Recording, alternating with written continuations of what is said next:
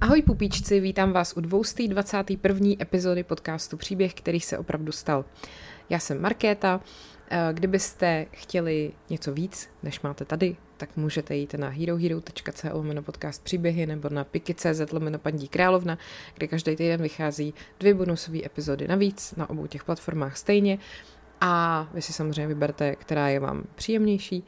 A uh, zrovna k tomu, co dneska budu vyprávět, se hodí bonusy, které tam teď vycházejí, protože jsem tam začala dávat takový třídílný speciál, už jsou tam dva díly teda, na téma nacistická propaganda a já totiž dneska v této epizodě chci vyprávět o události, která začala, když to posloucháte 7.9., tak přesně před 83 lety a je to bombardování Británie a vlastně k tomu teda příběhy lidí, kteří to jako jsem přežili a jak se s tím vlastně Britové vypořádávali. Takže si myslím, že k tomu se ta, ta tématika nacistické propagandy hodí. Prostě jsem se rozhodla, že už je teda doopravdy ten školní rok, tak eh, zase zkusím něco trošku jako z historie a mám pocit, že téma druhé světové války, už jsem to určitě říkala, je takový nevyčerpatelný a furt toho nikdo nemá dost furt mi přijde, že to jako lidi rádi poslouchají a dál se o tom dozvídají nové věci. Tak snad se nepletu, snad vás tohle bude bavit. Eh, Velká Británie prostě čelila osmi měsícům bombardování, aniž by jako se nechala porazit. A to, jakým způsobem tomu eh, vlastně Britové, jakým způsobem to Britové prožívali, je přesně tak britský, jak u eh, nich jako vidíte všechno ostatní. Tehdy i vzniknul, nebo víceméně, tehdy vlastně vzniknul i ten plagátek Keep Calm and Carry On, já se k tomu dostanu, co s ním vlastně bylo. A prostě vám budu vyprávět pár takových příběhů o tom, uh, o různých jako jednotlivých osudech lidí, kteří třeba udělali nějakou hrdinskou věc, ale samozřejmě taky o tom, jaký dopad to mělo na ty jednotlivé města a podobně. Takže tolik a děkuji vám opět za tipy na témata. Eh, budu to reflektovat a budu teď v bonusech natáčet to, co jste si hodně psali. A to Matka Teresa a její docela jako kontroverzní minulost, řekněme. A druhý téma jsem teď měla v hlavě a nemůžu si na to vzpomenout, tak si třeba vzpomenu za chvíli. Každopádně, jo, teď jo, jasně, tak to bude ten třetí díl té nacistické propagandy, Marketo, please. Tak jo, tak, eh, tak jdeme na to. Takže téma dnešní epizody je jak to bylo s bombardováním Británie a jak vlastně Britové dokázali z toho jako vidět se ctí?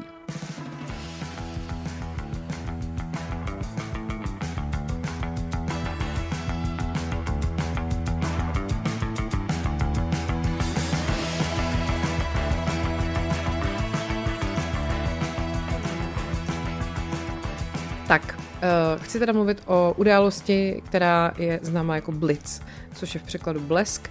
A byla to vlastně taková nacistická bombardovací akce za druhé světové války, která se pokusila zlomit, řekněme, britskou morálku, ale vlastně myslím, že neúspěšně. Tohle to, co se teda stalo, začalo 7. září 1940. Bylo to 8 měsíců v kuse, což je prostě neuvěřitelně dlouhá doba. A ty německé letadla bombardovaly britské města, vlastně po celou tu dobu, ne samozřejmě každý den, ale prostě celá tato věc trvala těch 8 měsíců. A ty britský obyvatele tudíž prostě takovouhle dobu od září 40 do května 41 žili pod takovým bombovým krupobytím.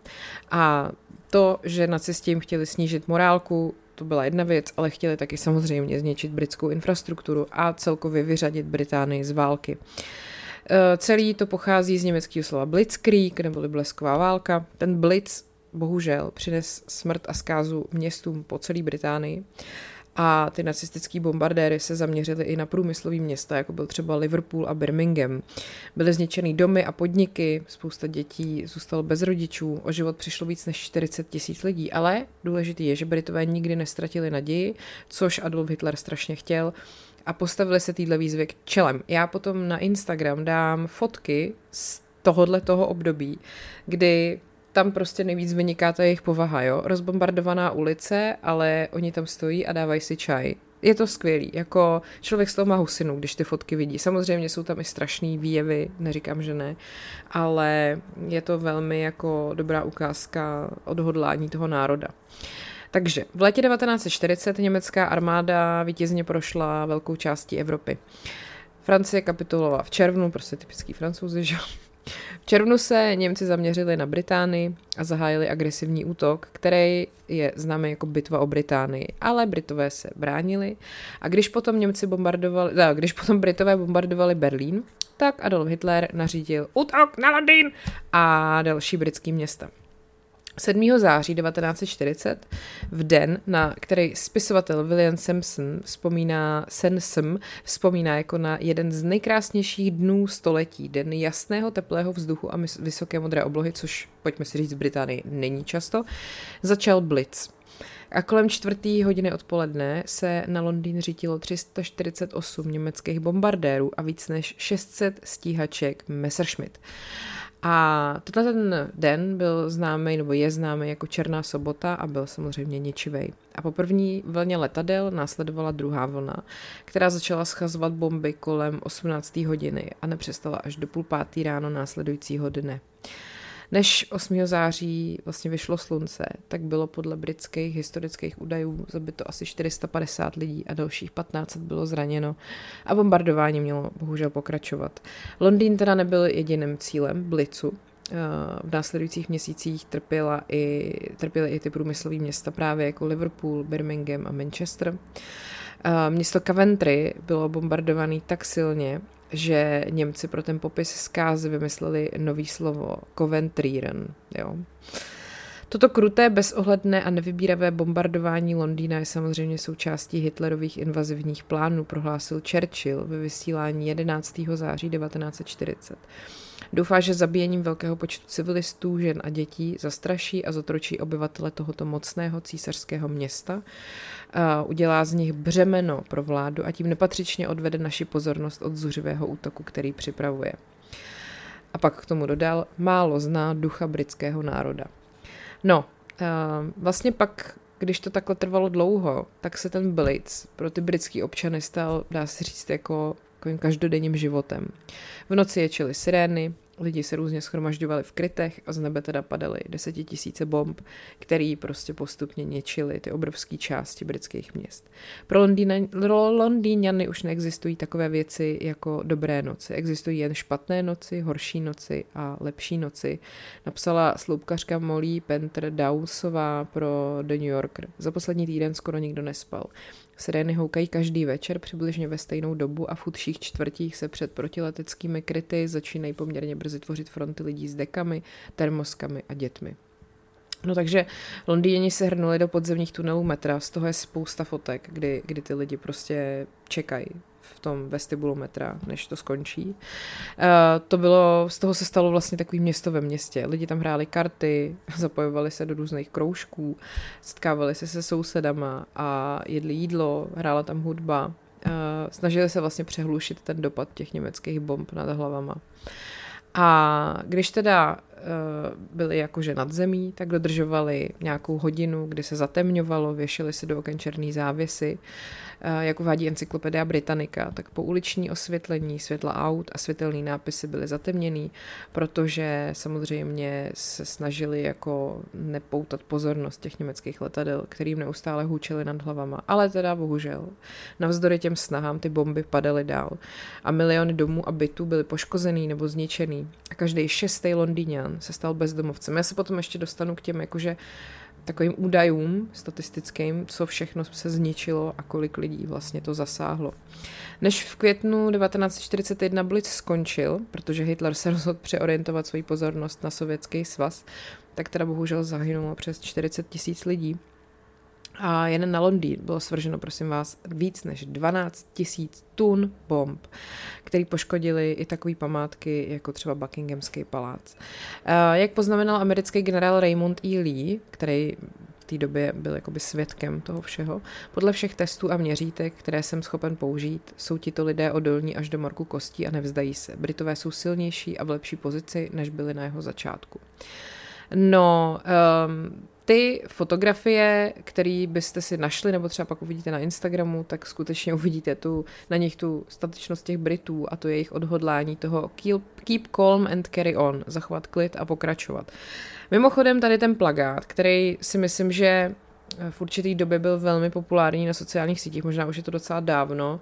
Uh, on byl vlastně vytvořený jako motivační plagát v roce 1939. Vydala ho tehdy vláda Spojeného království v rámci právě příprav na druhou světovou válku.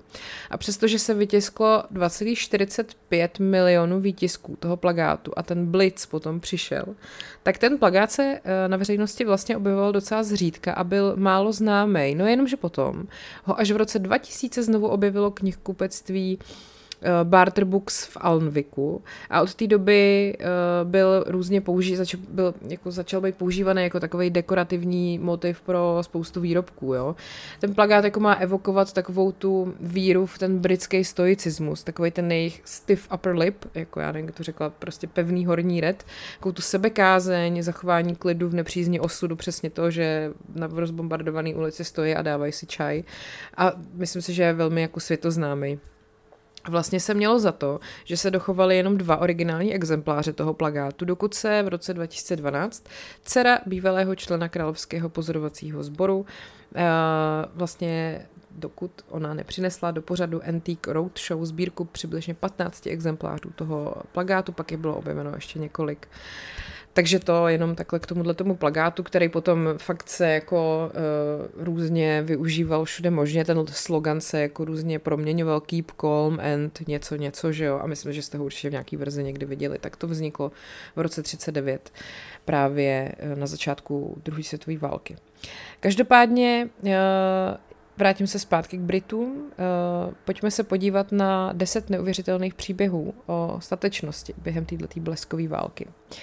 Takže v důsledku toho, eh, kdy těch případů vlastně přibývalo, těch případů statečnosti, během, eh, ke kterým jako došlo během těch útoků na, na civilní obyvatelstvo, byla vytvořena nová medaile za statečnost. Král Jiří VI., eh, otec Alžběty II., že jo, zavedl 24. září takzvaný Jiřího kříž, aby ocenil mimořádnou statečnost projevenou vlastně mimo tu válečnou vřavu.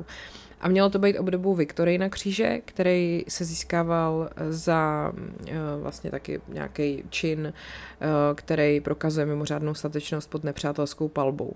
A většina těch prvních vyznamenání tohoto toho Jiřího kříže byla udělena za záchranný práce a zneškodňování bomb. Když se třeba nepodařilo odpálit nějaký výbušný zařízení, tak pyrotechnici, kteří je šli zabezpečit, tak vlastně činili s vědomím, že můžou kdykoliv být zabitý sami a lidi, kteří třeba uh, byli vězněni pod různýma troskama domů, který byli zasašený těma bombama, ty zase zachránili chlapy, kteří věděli, že se na ně ty zbytky budov můžou kdykoliv zřítit, že jo. Pojďme se podívat na příběhy pár z těchto těch mužů, který ten uh, Jiřího kříž získali, co vlastně dokázali. Na dům uh, v Šordiči 17. října 1940 uh, dopadla německá mina, a nevybuchla. Řadový námořník Bennett Southwell a jeho velící důstojník podporučík Jack Easton se jí vydali vyprostit. Ta mina propadla střechou domu a okolí bylo teda evakuovaný, ale bohužel dopadla na blbý místo a tak se ten Easton rozhodl, že se pokusí zneškodnit na místě, aby ji nějakým způsobem neporušil.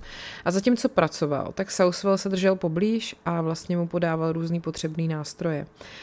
A Easton pracoval chvíli a pak to zařízení spadlo a začalo tikat. A s vědomím, že jim do výbuchu té miny zbývá asi 12 sekund, oba z místa činu utekli a Southwell teda běžel tou ulicí, Easton se vrhnul do úkrytu. Eastona pak zasypali sutiny po tom výbuchu, ale byl vyproštěný. A ta mina způsobila obrovský výbuch, který zničil jako velkou oblast na, na tom místě. Ten Southwell byl výbuchem zachycený, bohužel, a zemřel a jeho tělo bylo nalezené až po šesti týdnech. Takže Bennett Southwell a Jack Easton byli právě vyznamenaný Jiřího křížem. Bennett eh, potom, ten vlastně chudák začal pracovat u pyrotechniku jenom měsíc předtím, než byl zabitý. Jeho vdova Marion potom převzala ten posmrtný řád z rukou krále Jiřího v Buckinghamském paláci v říjnu 1941. Pak to máme Johna Bobingtona. Koncem roku 1940 dopadla v loděnici Četem v hrabství Kent německá mina, která způsobila, že to místo najednou bylo úplně jako pryč. Byla tak velká a těžká, že se zabořila do země a skončila v 16 stop hluboký jámě. A byla opatřena nějakým novým typem rozněcovače, proti tomu, aby, aby se s ní nedalo manipulovat, tudíž je velmi, bylo velmi nebezpečný jako zneškodňovat. A několik týdnů předtím zahynul právě důstojník RAF při pokusu o zneškodnění podobného zařízení. Poručík John Bobington, pardon, Bebington ignoroval tohleto nebezpečí a prostě se dobrovolně přihlásil k likvidaci té miny. Tak ho spustili do té jámy. On připojil k hlavici rozbušky lano, aby ji odstranil, ale to se přetrhlo. A přestože to zařízení mohlo kdykoliv vybouchnout, tak vlez do té jámy třikrát. Po každý se to lano přetrhlo. A nakonec se mu podařilo to nějak teda upevnit a tu bombu nechal vyzdvihnout a bezpečně zničit. Tudíž jeho statečnost pomohla Eh, jako i vlastně zjistit, jakým způsobem si poradit s mechanismama těchto těch nových zařízení. John Babington byl podporučíkem v dobrovolnické záloze královského námořnictva a on vlastně pracoval na zneškodňování bomb, to byla jako jeho práce obecně. Měl vědecké vzdělání a v době vypuknutí války ale vyučoval fyziku a byl to prej klidný a přemýšlivý chlápek a dokázal prostě tyhle ty své schopnosti využít v té nebezpečné a rizikové oblasti zneškodňování bomb. Takže eh, po celou dobu války potom i ty své znalosti dál předával, aby to mohlo, mohli vlastně provést i další. Eh, po válce se vrátil zpátky k výuce a zemřel až v roce 1992 což je hezký. Pak tu máme Roberta Daviese. 12. září 1940, což byl vlastně pár dní po začátku, spadla bomba před um, katedrálu svatého Pavla jako ne, opět nevybuchlá nálož. Uh, spadla tam ve 2.25 hodin ráno a prorazila normálně 8 metrů jako díru hluboko do země. A nebylo možné ji zneškodnit a její odpálení by prostě zničilo tu katedrálu. Takže opět jediná možnost byla odstranit ji neporušenou.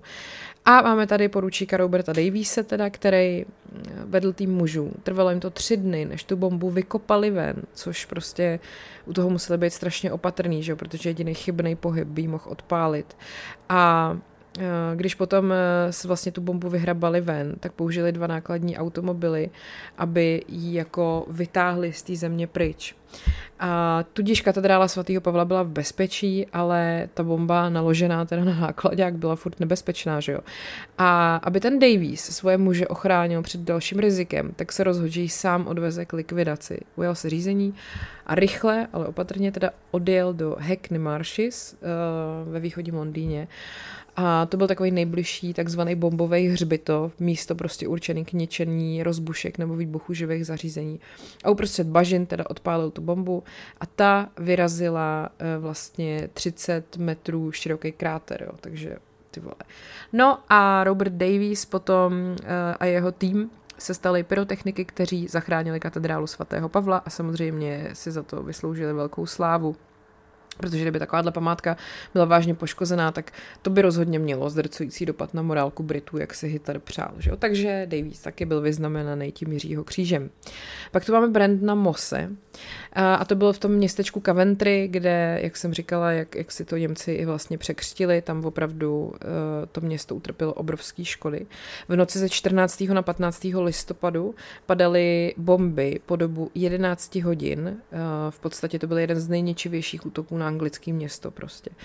A v tu dobu, v tu, v tu noc měl službu právě Brandon Moss a on sloužil uh, v druhé světové válce u obraných sil jako zvláštní strážník, nevím přesně, co to znamená. A po 12-hodinové směně, uh, vlastně, kdy byl jako v továrně, se vždycky v noci vydával pomáhat při těch náletech. A on teda několikrát uniknul smrti fakt o vlásek a během náletu ze 14. na 15. listopadu uh, vlastně byl jako přímým zásahem před jeho očima zdemolovaný barák. On věděl, že uvnitř jsou uvězněný tři lidi a tak ignoroval hrozbu dalších útoků, aby k ním jako vytvořil vlastně tunel, jo, nebo jakoby prostě chodbičku, skrz kterou se k ním dostane. Vedl tu záchranou skupinu ve velmi jako nebezpečných podmínkách. Byly tam hroutící se trosky, únik plynu. A když ta situace už byla fakt nebezpečná, tak ty ostatní záchranáři to vzdali, ale Brandon Moss pokračoval sám. A to úsilí se vyplatilo a nakonec vyprostil všechny tři ty lidi. A pak se dozvěděl, že v sousedním domě jsou uvězněný další lidi. Pokusil se k ním, nebo chtěl se k ním pokusit znova dostat, ale znamenalo to, že bude riskovat, tam prostě budou padat nějaký trámy a podobně. Takže i tak se prostě do toho vrhnul. Byl naprosto vyčerpaný. Celou noc mu trvalo, kdy jako vlastně pracoval na tom, aby zachránil další osobu. A Probíhalo to mezi 11 hodinou večerní a půl sedmou hodinou ráno následujícího dne. Během toho navíc spadly další bomby a navíc bylo, jako se prostě vědělo, že nedaleko v odsadě spadla další jako i bomba s nějakým s takovým tím spožděným eh, výbuchem.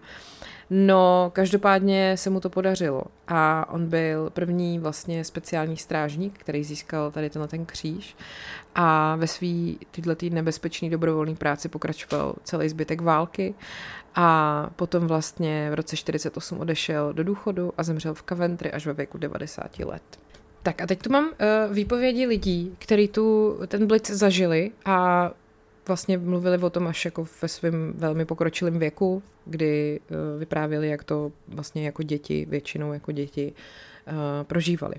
Tak uh, je tady 80-letý Len Phillips uh, z londýnské čtvrti Bloomsbury, kde, který se v noci ukrýval právě ve stanicích metra Holborn a taky dnes ve stanici metra už neexistující, která se jmenovala Muzeum. Uh, když teď jedu metrem Holborn, eh, vždycky se podívám na nástupiště a říkám si, tady jsem kdysi přespával. Bylo tam dost stovek lidí, cestující vás přešlapovali, protože se to zároveň ještě používalo jako stanice metra. Když zazněla siréna, chodili jsme dolů a čekali. Stáli jsme na tramvajové zastávce a viděli reflektory. Tramvaje dělali velký hluk. V tramvaji jste se cítili bezpečně, nevím proč. Všude to rachotilo a my jsme jeli dolů do Holbornu, vystoupili a šli dolů na stanici metra. Byla tam zima a vždycky jsme se báli, že když praskne vodovodní potrubí, tak nás zaplaví. Byly to začátky, takže nálada byla docela dobrá. Vycházeli jsme spolu dobře a spolupracovali jsme. Jakmile se stanice muzea, eh, muzeum stala obyvatelnou, šli jsme tam. Ve výtahové šachtě byly umývárny a záchody. Když padaly bomby, bylo slyšet jejich ozvěnu ve výtahové šachtě. Lidé dělali různé věci, děti si hráli. Existuje fotka, jak jsem tam, kde jsme měli lůžka, věšel vánoční výzdobu. Myslím, že jsme ten rok měli eh, na konci plošiny i takovou malou oslavu. Pravděpodobně to bylo na štědrý den. Nedlouho poté jsme byli evakuováni. Pak to na mě začalo dopadat. Pořád jsem si říkal, skončí to někdy. Uh, to je to, uh, co mi v hlavě znělo pořád. Dostaneme se z toho vůbec někdy nějak ven. A samozřejmě jsme to zvládli. Byla to jedna z těch věcí, se kterými jsme se museli smířit. Pak to je John Gent, uh, penzionovaný pracovník londýnské dopravy. Ten žil v roce 1940 jako osmiletý v South Norwoodu v Londýně. Do konce roku uh, zažil Croydon 399 náletů. Všichni jsme seděli a pletli uh, deky pro vojáky a obchodní námořnictvo. Když se bombardování zhoršilo, chodili jsme spát do krytu a trávili tam celou noc. Moji prarodiče bydleli v Pekemu a matka je pozvala, aby s námi strávili víkend v našem krytu. Když byli u nás, spadla poblíž jejich domu bomba a učinila ho neobyvatelným. Výsledkem bylo, že jejich víkendová návštěva trvala až do konce jejich života, dokud babička v roce 1946 a dědeček v roce 57 nezemřeli. Jednoho večera jsme byli uh, s kamarádem na zahradě, když jsem si všiml opravdu krásného západu slunce. Jasně červená obloha byla způsobená požáry v Docklands. Byl to velkolepý a nezapomenutelný pohled. Ta noc byla jednou z nejhorších za blicu. Jednoho dne jsme se dozvěděli, že bomba zničila dům spolužáka Dareka Barnce. Jeho matka, otec a malá sestra zahynuli. Naše třída se spojila, aby mu koupila stavebnici Mekano. Dodnes ho vidím, jak zoufale stojí, když dostává svůj dárek a loučí se s námi, pravděpodobně, aby začal nový život u příbuzných. Pak je tady Julia Draper z londýnský Chelsea. Ta pracovala během bleskové války jako zdravotní sestra britského červeného kříže na vojenský základně v Camberley v hrabství Surrey. Člověk žil ze dne na den, na zítřek se myslelo, až když přišel a ráno jsme si řekli, díky bohu, že jsme tady. Právě jsem se vdala za svého prvního manžela, kterého jsem poznala na plese, který jsem v roce 1939 uspořádala pro vojáky. Byl to úžasný muž jménem Frank Vogel, který byl jedním z pomocníků prezidenta Eisenhowera na britském velvyslanectví. Byl jedním z vlivných mužů, kteří měli za úkol přesvědčit Američany, aby, vstoupil do vál- aby vstoupili do války. Později zahynul při leteckém neštěstí při návratu ze severní Afriky, kam byl s prezidentem prezidentem vyslán, kam byl prezidentem vyslán, aby se v Rabatu setkal s generálem Markem Clarkem z amerických sil. Během mého působení v Camberley jsme byli několikrát napadeni. Naštěstí jsem nikdy nebyla v jejich blízkosti. Zachovali jsme si odvážného a houževnatého ducha, abychom mohli sloužit své zemi. A i když doba byla těžká, snažili jsme se udržet zdání normálního života. Prostě jsme se s tím vyrovnali. Pořádali jsme večírky, uh, vernisáže, divadlo, hry. Někdy se mladí lidé bezstarostně scházeli a prožívali další románky, protože nikdo nevěděl, co bude zítra. Ne vždy jsme poslouchali rozkazy. Nejdůležitější bylo, že jsme se o to snažili. Přesto jsme se chovali lépe než dnešní mládež, protože jsme měli přísnou výchovu. No tak taková klasika, že jo. V Londýně se lidé pořád báli. Když skončil Blitz, řekli jsme si, že se konečně můžeme nadechnout. Pak je tu Betty Popkis. Uh, ta žije v Kapském městě v jeho Africké republice a když eh, nastoupila do záchranné služby svatého Jana v Coventry, tak právě ukončila školu.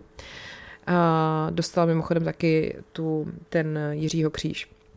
Byla to děsivá doba, začátek sitého bombardování muničních a strojírenských závodů v Coventry. Právě jsem se stala dobrovolníkem záchranné služby. Byla to moje první práce po ukončení dívčího gymnázia Bars Hill a té noci jsem zavolala na stanoviště letecké ochrany protože naše stanoviště bylo jen za rohem od našeho domu. Chodila jsem tam většinou večer a zjišťovala, co se děje. Bombardování té noci začalo s prškou pomalu hořících zápalných bomb. Všichni jsme běhali kolem a hasili je pískem a hlínou.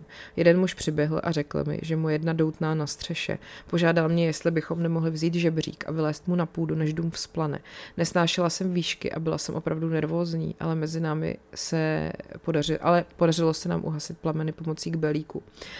Když jsem pak šla domů, najednou začalo hlavní ostřelování. Byla velká tma, sirény kvílely a naše protiletadlová děla pálila, jak bombardéry schazovaly své silné výbušniny. Najednou ke mně přiběhla malá holčička, která bydla u nás uh, v ulici a jen řekla, mami, tati, prosím, něco, se asi, něco strašného se asi dělo. A tak jsem jí řekla, aby běžela na stanoviště uh, pro pomoc, zatímco já jsem se hnala dolů po silnici. Když jsem běžela, podívala jsem se před sebe a zjistila, že bomba téměř přímo zasáhla jeden z krytů. Když jsem se přiblížila, zjistila jsem, že naši sousedé, rodina Wortingtonových, jsou všichni uvěznění uvnitř. Instinktivně jsem začala holýma rukama hrabat v sutinách. Tak to šlo příliš pomalu a já se horečně rozhlížela po něčem, co bych mohla použít. Pozoruhodné... Po, po, mm, pozoru... Dobrý. Našla rage prostě, který ležel nedaleko. Na ulici se objevil uh, malý chlapec na kole a když jsem zhlédla, všimla jsem si, že kuchyňské dveře rodinného domu byly rozražené. Zakřičela jsem na něj, běž nahoru a přines nějaké deky. Ale on byl rozrušený a nechtěl jít do cizího domu. Stále vidím jeho vyděšený obličej. Řekla jsem mu, prostě jdi a udělej to. Pak začali přicházet další lidé, aby mu pomohli. Všichni jsme pracovali společně, šmátrali jsme ve tmě a nad hlavou nám svítilo jen světlo z vybuchujících granátů. Společně jsme rodinu osvobodili. Byli tam manželé Worting- Wortingtonovi, jejich dcera Joan, a ta byla moje kamarádka a myslím, že ještě dvě sestry a dvě další dívky. Poskytovala jsem jim eh, první pomoc a pak jsem si sundala svůj zbrusunový černý kabát a zakryla, nebo jako přikryla je prostě tím kabátem. Dostala jsem medaily krále. No. Pak tady máme Jimmy Frasera, hlavního lodního kresliče ve výslužbě. Ten pracoval celý život v loděnici v Aberdeenu a během bleskové války ho málem zabila bomba. Bylo mi 18 let a byl jsem lodním učněm. Jednoho dne jsem byl v rýsovací kanceláři, když těsně před obědem spadla v loděnici bomba. Když dopadla, leželi jsme na podlaze kanceláře, protože se roztříštila okna. Bylo dobře, že jsme se nedostali do krytu, protože to by nás zabilo. Lidé v krytu byli zabiti, stejně jako dost lidí v nedaleké kotelně. Pak tady máme něco jako velmi amerického, nebo tak jak přijde mi to jak z nějakého amerického válečného filmu. Reginald Willis byl během blicu montérem na letišti jižně od Londýna a dvořil se své budoucí ženě, když ho málem trefila bomba. Během Blicu jsem byl členem podpůrného týmu na letišti Kenley a staral se o letadla. Bylo mi 21 let, když jsem málem zahynul, když naproti mě vybuchla bomba. V té době jsem se dvořil své ženě. Byl jsem u ní na návštěvě, když jsem musel odejít za kamarádem k rybníkům Thornton Heath. Když bomba dopadla, sklo z výloh se nerozbilo, ale rozletělo se na kusy, když letělo směrem ke mně. Okamžitě jsem se přikrčil, abych se dostal pryč. Zůstal jsem se třást, ale neměl jsem strach, nebo začal jsem se třást, ale neměl jsem strach. Výbuch té bomby si nepamatuji, ale dnes si pamatuju střepiny bomby a kov, který letěl všude kolem. Uh, takže přežil a ženu si nakonec vzal. Tak. 74-letá Jean eh, Sevilova byla po sérii náletů evakuovaná ze svého domu v Louishamu spolu se s dětma svých sousedů.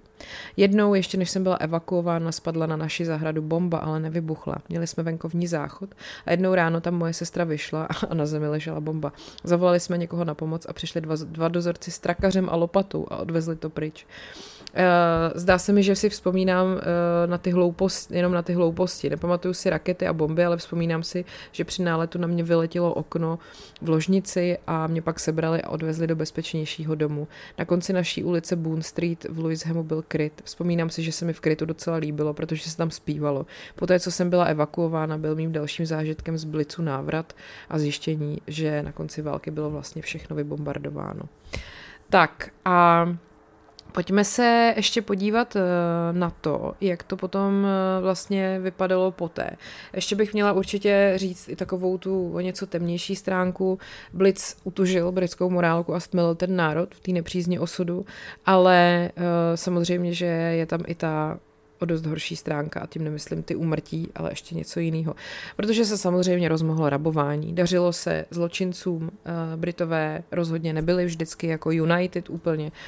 Podle záznamů bylo v celé zemi stíháno 10 tisíc lidí a obchodníci v Londýně tvrdili, že rabováním přišli o víc než těm, než jakoby poškozením eh, skrz ty bomby. Přiděly byly taky hodně zneužívaný, protože se vlastně, no tak protože prostě, když máte hlad, tak asi nehledíte úplně na nějaký pravidla. Jednou uh, bylo nějakým způsobem ukradeno 5 milionů kuponů na oblečení a vláda musela celou tu jednu emisi zrušit. Do roku 45 proběhlo víc než 114 tisíc trestních stíhání za černý obchody. Uh, máme tady dokonce i případ tehdy populárního baviče Ivora Novela, který byl v roce 1944 odsouzený na 8 týdnů za zneužití kuponu na benzín benzín, který mu nabídla jedna z jeho faninek. No, um, dokonce zloději využívali, respektive zneužívali helmy a pásky strážců protiletecké ochrany a používali je jako vstupenku do různých obchodů, když se nikdo nedíval. Nic netušící, přihlížející viděli prostě člověka, který má na sobě tu, ten, ty, vypadá jako ten strážce, takže se nebáli, že jo, a jenom viděli, jak tam něco dělají, tak si říkali, jo, jasně, to je v pohodě, ve skutečnosti to byli zloději. No a takže jako nebylo to samozřejmě tak idylický, jak by se to mohlo zdát. Uh, navíc rozhodně všichni neměli jakoby stejné podmínky. Jo? Establishment, takový ty prostě politici a nějaký, řekněme, lidi, kteří byli v vozovkách důležitější, se mohli skrýt ve svých třeba venkovských sídlech nebo v drahých uh, sklepních klubech ve městě, zatímco nižší střední a dělnické vrstvy byly vlastně nucený zůstat v těch městech a, smrt- a čelit těm smrtícím náletům. Ty kryty nebyly dostatečný. A v nepoužívané stanici metra na Down Street eh, byl vybudovaný úkryt pro vládní úředníky i s kancelářema a obytnýma prostorama. A ve Finsbury, londýnský dělnický čtvrti, se třeba plán na vybudování těch hlubokých krytů ani nikdy neuskutečnil. Takže to prostě zdaleka nebylo tak jako, ne, jako ne skvělý, ale prostě idylický v této situaci. No a co se týká té tý infrastruktury a toho každodenního života, to samozřejmě bylo zasažený těžce.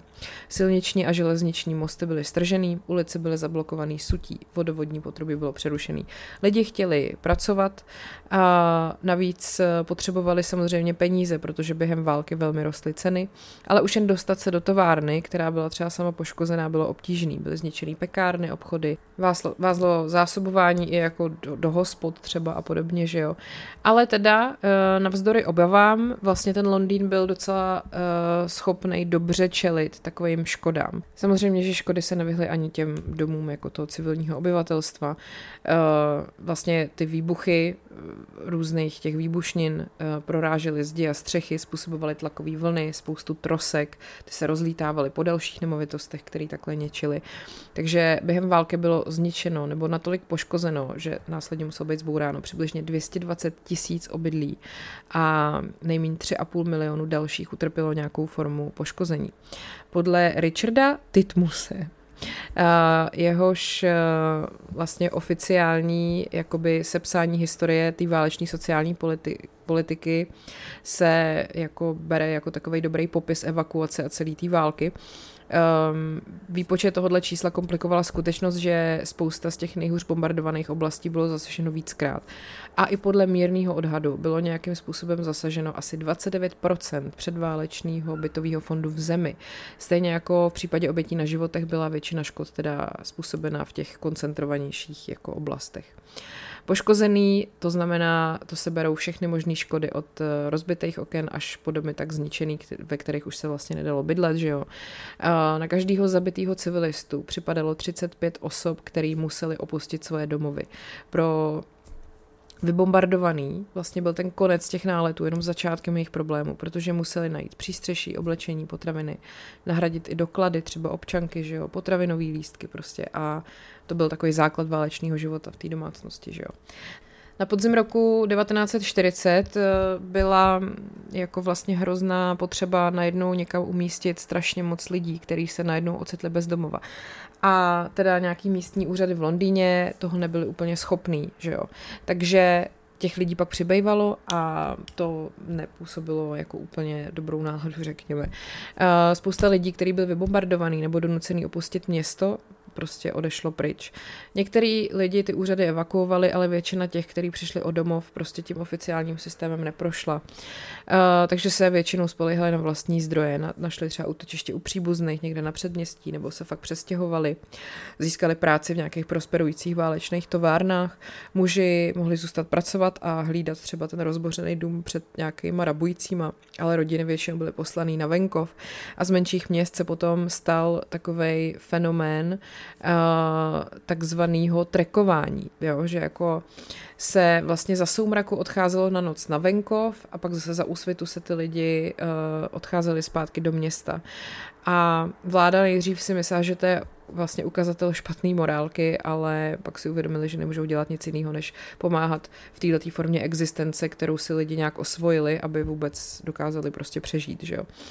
No, uh, vlastně v roce 39 vláda oznámila, že bude vyplácet poválečný očkodnění za budovy, nábytek a oblečení poškozený nepřátelskýma akcema. V červnu 1940 souhlasila s vyplacením zálohových pladeb některým vybombardovaným rodinám v březnu 41 pak nový zákon o válečných škodách uložil všem majitelům nemovitostí povinný roční pojistný, podpořený nějakýma prostředkama ministerstva financí, aby teda se zajistilo pojištění všech budov proti bombardování. Ačkoliv teda těm lidem měly být vyplacený zálohy, aby mohli znova bydlet, tak to trvalo roky, to podávání a ověřování žádostí a nakonec se vyplatilo celkem 117 milionů liber a dalších 1300 milionů liber během následujících 20 let.